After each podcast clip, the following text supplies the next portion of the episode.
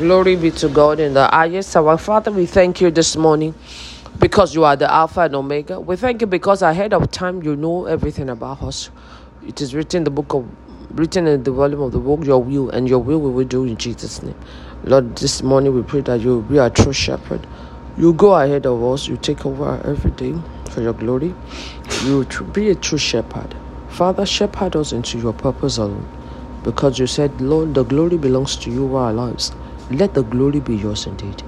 Every voice and every plan of the enemy, everyone that's standing for any destruction, we submit them into your hands. Lord, have your way. Glorify yourself in Jesus' name. Amen. God bless you. Have a good day in Jesus' name.